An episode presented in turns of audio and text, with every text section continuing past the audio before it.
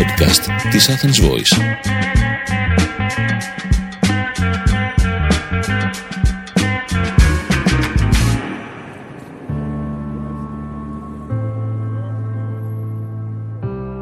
Οι Κυριακές του Κόσμου Το podcast που επιμελούμαστε ο Νίκος Παναγιώτου και ο Ο Χρήστος Φραγκονικολόπουλος κάθε Κυριακή ε, μέσα από την ε, Athens Voice.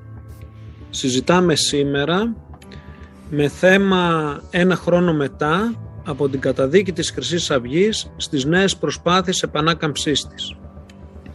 Συμπληρώνεται ένας χρόνος από την καταδίκη της χρυσής Αυγής και ταυτόχρονα παρατηρήσαμε το διάστημα αυτό μία κορύφωση στις προσπάθειες επανάκαμψης της χρυσής Αυγής ε, με, με τα επεισόδια που έλαβαν χώρο στη Σταυρούπολη, στο Νέο Ηράκλειο στην Αθήνα αλλά και την έντονη συμμετοχή, παρότριση και καθοδήγηση με την αξιοποίηση των μέσων κοινωνικής δικτύωσης στην ε, Διεθνή Έκθεση της Θεσσαλονίκης αλλά και στις ε, πορείες των αντιεμβολιαστών.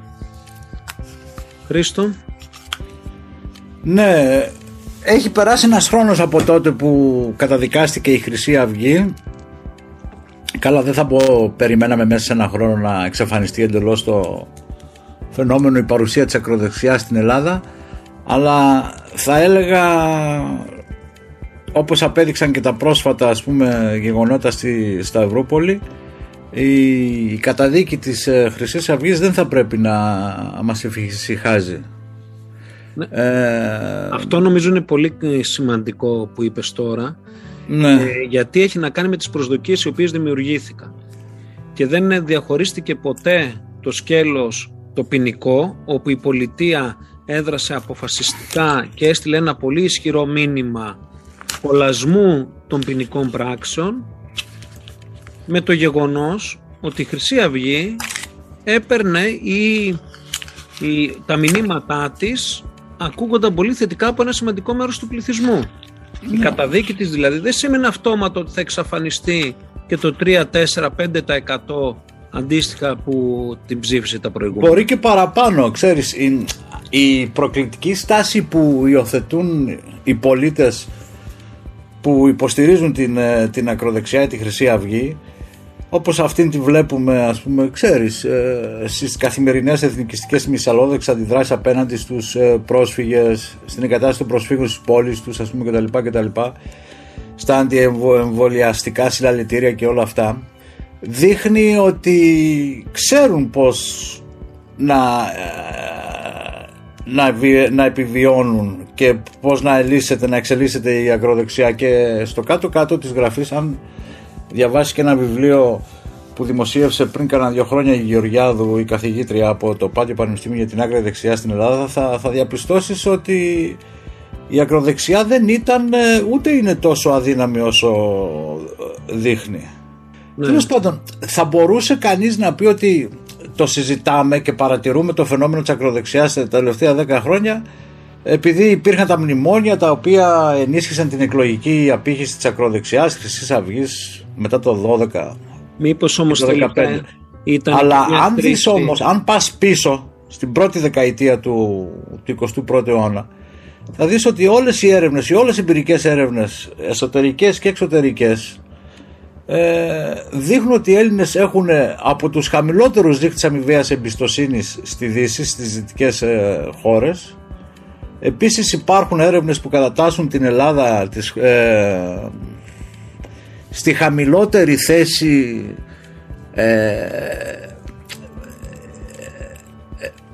των κοινοφελών ε, σκοπών ε, σε θέσεις πολύ χαμηλές σε ό,τι αφορά την ε, προθυμία των Ελλήνων πολιτών να βοηθήσουν ένα ξένο.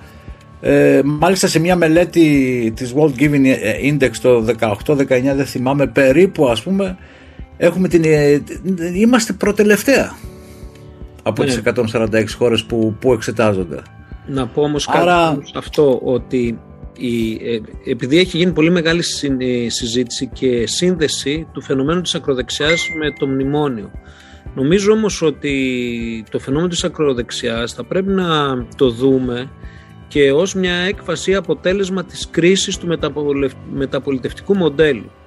Όπως αυτό φανερώνεται από την επιδείνωση των δικτών εμπιστοσύνης γενικότερα προς το πολιτικό σύστημα, από, την, ε, από τις απαντήσεις που δίνουν, ε, που δίνουν οι πολίτες για το ποιον θεωρούν καταλληλότερο να τους εκπροσωπήσει όπου ο κανένας πολλές φορές κυριαρχεί και σε συνδυασμό βέβαια ναι. με το ότι πολλές φορές η ελληνική κοινωνία έπρεπε να δώσει απαντήσεις σε κρίσιμα ζητήματα τα οποία τα έβαζε κάτω από το χαλί π.χ.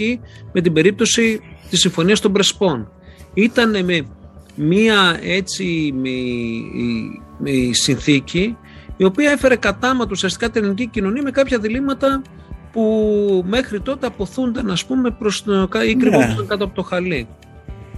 Ναι, αυτό δηλαδή δείχνει, ξέρεις, την αμφίσιμη τα ελληνική ταυτότητα. Δηλαδή, από τη μία έχουμε πίστη και αφοσίωση στα εθνικά ιδεώδη, ας πούμε, και συμφέροντα. Από την άλλη, ας πούμε, περιφρόνηση για κάθε τι που είναι δημόσιο, ας πούμε. Έτσι. Υπάρχει μια αμυντική εθνική ταυτότητα, έτσι η οποία συνδυάζει αυτήν την αίσθηση περιφιά, περηφάνειας που έχουμε για την συγγένειά μας με τους αρχαίους Έλληνες και επίσης υπάρχει και τα, ε, κατωτερότητα, αυτομαστίγωνα, αυτομαστίγωμα έναντι των δυτικών έτσι, και μάλιστα με διαρκή μετάθεση των ευθυνών προς τα έξω, προς τους, ε, τον κόσμο, δηλαδή τους ξένους. Όλα αυτά και το είδαμε και τώρα με το, το αντιεμβολιαστικό κίνημα, το είδαμε και στη Συμφωνία των Πρεσπών συγκροτούν ένα, ένα σώμα κοινωνικής ζήτησης για ακραίες, έτσι, μη δημοκρατικές ε, πρακτικές. Και νομίζω ότι οι ρίζες του, κατά δική μου γνώμη, πρέπει να αναζητηθούν στον τρόπο που οικοδομήθηκε το πολιτικό σύστημα το 1974. Δηλαδή, από το 1974 και οι στρατοί βλέπουμε υπέρβουν μια άρνηση του πολιτικού διαλόγου ανάμεσα στις σημαντικότερες συνιστώσεις ας πούμε του κοινοβουλευτισμού το πολιτικό παίγνιο ήταν πάντοτε με ελάχιστες εξαιρέσεις ανάμεσα σε εχθρούς και όχι ανάμεσα σε πολιτικούς αντιπάλους. Και το είδαμε και αυτό τώρα και στη συζήτηση, ας πούμε, στην, ε, στη Βουλή για τη συμφωνία, την αμυντική συμφωνία με τη, με τη Γαλλία. Με τη Γαλλία. Έτσι λοιπόν, αυτό συμφωνώ απόλυτα στα σημεία που θέτεις και νομίζω ότι, ότι η πολιτική αντιπαράθεση παίρνοντας χαρακτηριστικά εχθρός ε, προδότης, πατριώτης, παίζοντας τα τέτοια απόλυτα δίπολα, ποτέ δεν επέτρεψε να γίνει κατανοητή η φύση του πολιτικού διαλόγου. Ακριβώς. Αποτέλεσμα να δώσεις ε, χώρο και, και, και να επιτρέψεις να ανθίσουν τέτοια αντεπιχειρήματα, ειδικά τα οποία ε, υπέθαλψαν πολλές φορές πολιτικές δυνάμεις θεωρώντας καλό ας πούμε ή ότι ότι τους συμφέρει να γελούν με το σύνθημα αλήτες Ρουφιάν δημοσιογράφοι χωρίς να ξέρουν όμως ότι έτσι ουσιαστικά ενίσχυαν αυτό που κατέληξαν να το ακούν αργότερα αλήτες προδότες πολιτικοί. Και, και η κρίση, θα πρέπει και να η κρίση τόσο, ναι ακριβώς και η κρίση η οικονομική όσο και η σημερινή έχουν ενισχύσει αυτή την αμυντικότητα, τον ατομικισμό της ελληνικής ε, κοινωνίας. Μήπως απλά σήκωσαν όμως το καπάκι από μια κοινωνία η οποία πολλές φορές έβραζε και πολλές φορές ας πούμε είχε μείνει πίσω γιατί δεν απαντούνταν τα ερώτα. Ναι εντάξει αλλά το αρνητικό είναι ότι έχει, απα... πώς το λένε, έχει παγιωθεί μια φαντασιακή απόσταση των πολιτών από την πραγματικότητα. Το γεγονός ότι το 40% του ελληνικού Και τι οφείλεται όμως αυτό, ποιος το καλλιέργησε; Είπαμε, η έλλειψη ε, σοβαρού πολιτικού διαλόγου μεταξύ των ε, η έλλειψη ιστορικής παιδείας και, και πολλοί άλλοι παράγοντες αλλά ξέρεις δεν υπάρχει διάθεση έτσι να συζητήσουμε, απαρνούμαστε τα πραγματικά ε, προβλήματα. Θυμάσαι, ας πούμε, στην οικονομική κρίση το 33% των Ελλήνων πολιτών πίστευαν ότι μας ψεκάζουν. Το 33% δεν είναι μικρό. Άρα εδώ δεν έχουμε ένα, όπως τα λέγανε στην ε, Μπορεί βιβλιογραφία, ένα περιστασιακό ατύχημα. Έτσι, Έτσι. Ναι. Είναι κάτι το οποίο ε, είχε ενισχυθεί σταδιακά και σε αυτό πρέπει να το κρατήσουμε.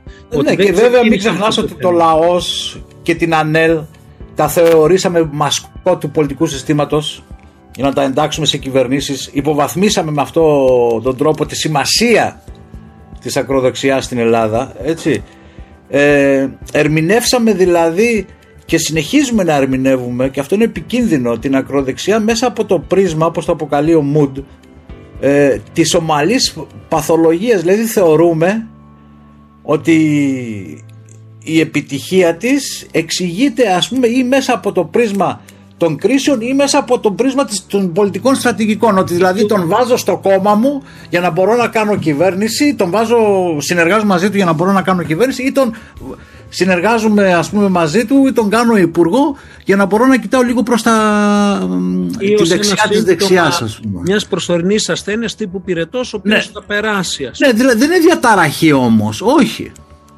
Εδώ έχουμε να κάνουμε με διαθέσεις και πάλι το τονίζω αυτό, το αποδεικνύει το 40% που δεν θέλει να εμβολιαστεί και ιδεολογικά χαρακτηριστικά τα οποία είναι ιδιαίτερα διαδεδομένα στην ελληνική κοινωνία. Έτσι, δεν είναι παθολογική, δηλαδή δεν είναι, δεν είναι κάτι το προσωρινό, όχι. Έτσι, είναι κυρίαρχες τάσεις αυτές και ιδέες. Ε, Ειδικά πρέπει να μας ε, απασχολήσει. και είναι αποδεκτές στην ευρύτερη ελληνική κοινωνία. Μην ξεχνάς, ας πούμε, τις φασαρίες που έγιναν για τις ταυτότητες. Τη φασαρία που έγινε, ας πούμε, για τα βιβλία της ε, ελληνικής ε, ιστορίας. Πρέπει όμως, νομίζω, να μας απασχολήσει περισσότερο η συμμετοχή της νέας γενιάς. Δηλαδή, μια γενιά η οποία δεν της έχει δοθεί δυνατότητα έτσι ή πολλές φορές απουσιάζει η πολιτιακή εκπαίδευση, έτσι ώστε να έχω μια συγκεκριμένη αντίληψη για το πολιτικό πλαίσιο, το οποίο δημιουργεί έτσι ένα έφορο έδαφος για να ανθίσουν τέτοιου είδους κηρύγματα και ο μυσαλόδοξος λόγος. Νομίζω ότι εκεί πρέπει να εστιάσουμε και να αναδείξουμε ένα άλλο προφίλ γιατί εντάξει με το τι συνέβη στο παρελθόν. Τι γίνεται όμως όταν η ακροδεξιά και αυτός ο λόγος συναντάται με, τους, με τη νεολαία ή πολλές φορές είναι κομμάτι το οποίο το αφήνουν και πολλοί αθλητικοί σύλλογοι να υπάρχει και να ανθίζει μέσα στις κερκίδες.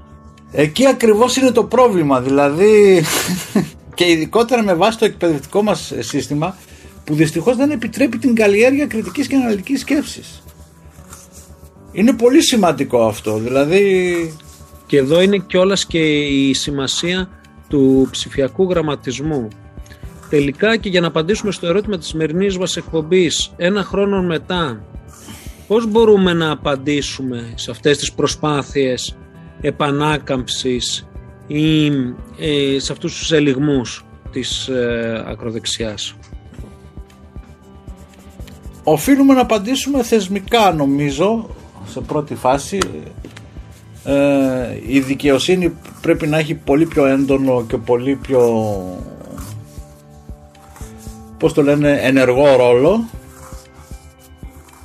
ε, οφείλουμε να στηρίξουμε και πολιτικούς που σηκώνουν ανάστημα έτσι, όπως το έκανε ο Δένδιας. Ο Δένδιας ήταν ξεκάθαρος προχθές. Ε, μην ξεχνάς άλλωστε και το ρόλο, τον καταλητικό ρόλο που διαδραμάτισε ο Δένδιας. Για να φτάσει η Χρυσή Αυγή στο, στο δικαστήριο οφείλουμε να να ζητήσουμε ένα εκπαιδευτικό σύστημα το οποίο αναπτύσσει την κριτική και αναλυτική σκέψη. Ε, οφείλουμε σε ατομικό επίπεδο να διαβάζουμε περισσότερο έτσι να προσέχουμε τι διαβάζουμε. Είναι πολλά τα οποία μπορούμε να, να, να κάνουμε. Εγώ θα ήθελα να προσθέσω από την πλευρά μου ότι ένα χρόνο μετά αυτό που μας διδάσκει η αντιμετώπιση της χρυσής Αυγής είναι ότι θα πρέπει να προηγεί τη θεσμική αντιμετώπιση. Θυμάστε κιόλας ε, όταν είχαν γίνει οι πρώτες συλλήψεις ότι υπήρχαν φωνές που λέγανε ότι η Χρυσή Αυγή δεν αντιμετωπίζεται με την αστυνομία. Όμως στη συγκεκριμένη περίπτωση είχαμε μια εγκληματική οργάνωση που έπρεπε το κράτος, η οργανωμένη πολιτεία να απαντήσει αντίστοιχα σε θεσμικό επίπεδο. Ταυτόχρονα και επίσης τα μέσα μαζικής ενημέρωσης πρέπει να είναι πολύ προσεκτικά Ακριβώς. σε ποιους και ποιον δίνουν χώρο και χρόνο. Και χρόνο και αν προωθούν ένα συγκεκριμένο ε, lifestyle. Αυτό είναι και το παράδειγμα του COVID. Ναι, ότι το, το επιχείρημα πρέπει να ακουστούν γιατί αποτελούν και αυτοί κομμάτι της ελληνικής κοινωνίας είναι στρεβλό, έτσι. Δεν, ε, Ακριβώς, συμφωνώ. Δεν, δεν στέκει, δεν είναι αντικειμενικότητα αυτό. Ακριβώς, συμφωνώ απόλυτα. Όταν ε, κάποιος βγαίνει στην τηλεόραση και δοξάζει και ε, υπογραμμίζει τη σημασία της βίας ή της μυσαλλοδοξίας δεν είναι επιχείρημα το, το οποίο πρέπει να, να προβάλλεις.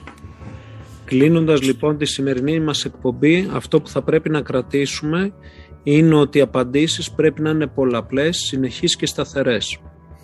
Ήταν το podcast «Οι Κυριακές του Κόσμου» με τον Νίκο Παναγιώτου και τον Χρήστο Φραγκονικολόπουλο. Καλή Κυριακή. Καλή, Καλή Κυριακή. Γεια σας. Ήταν ένα podcast από την Athens Voice. Μπορείτε να ακούσετε τα podcast της Athens Voice στο athensvoice.gr και στο Spotify, στο Apple Podcast και το Google Play Music.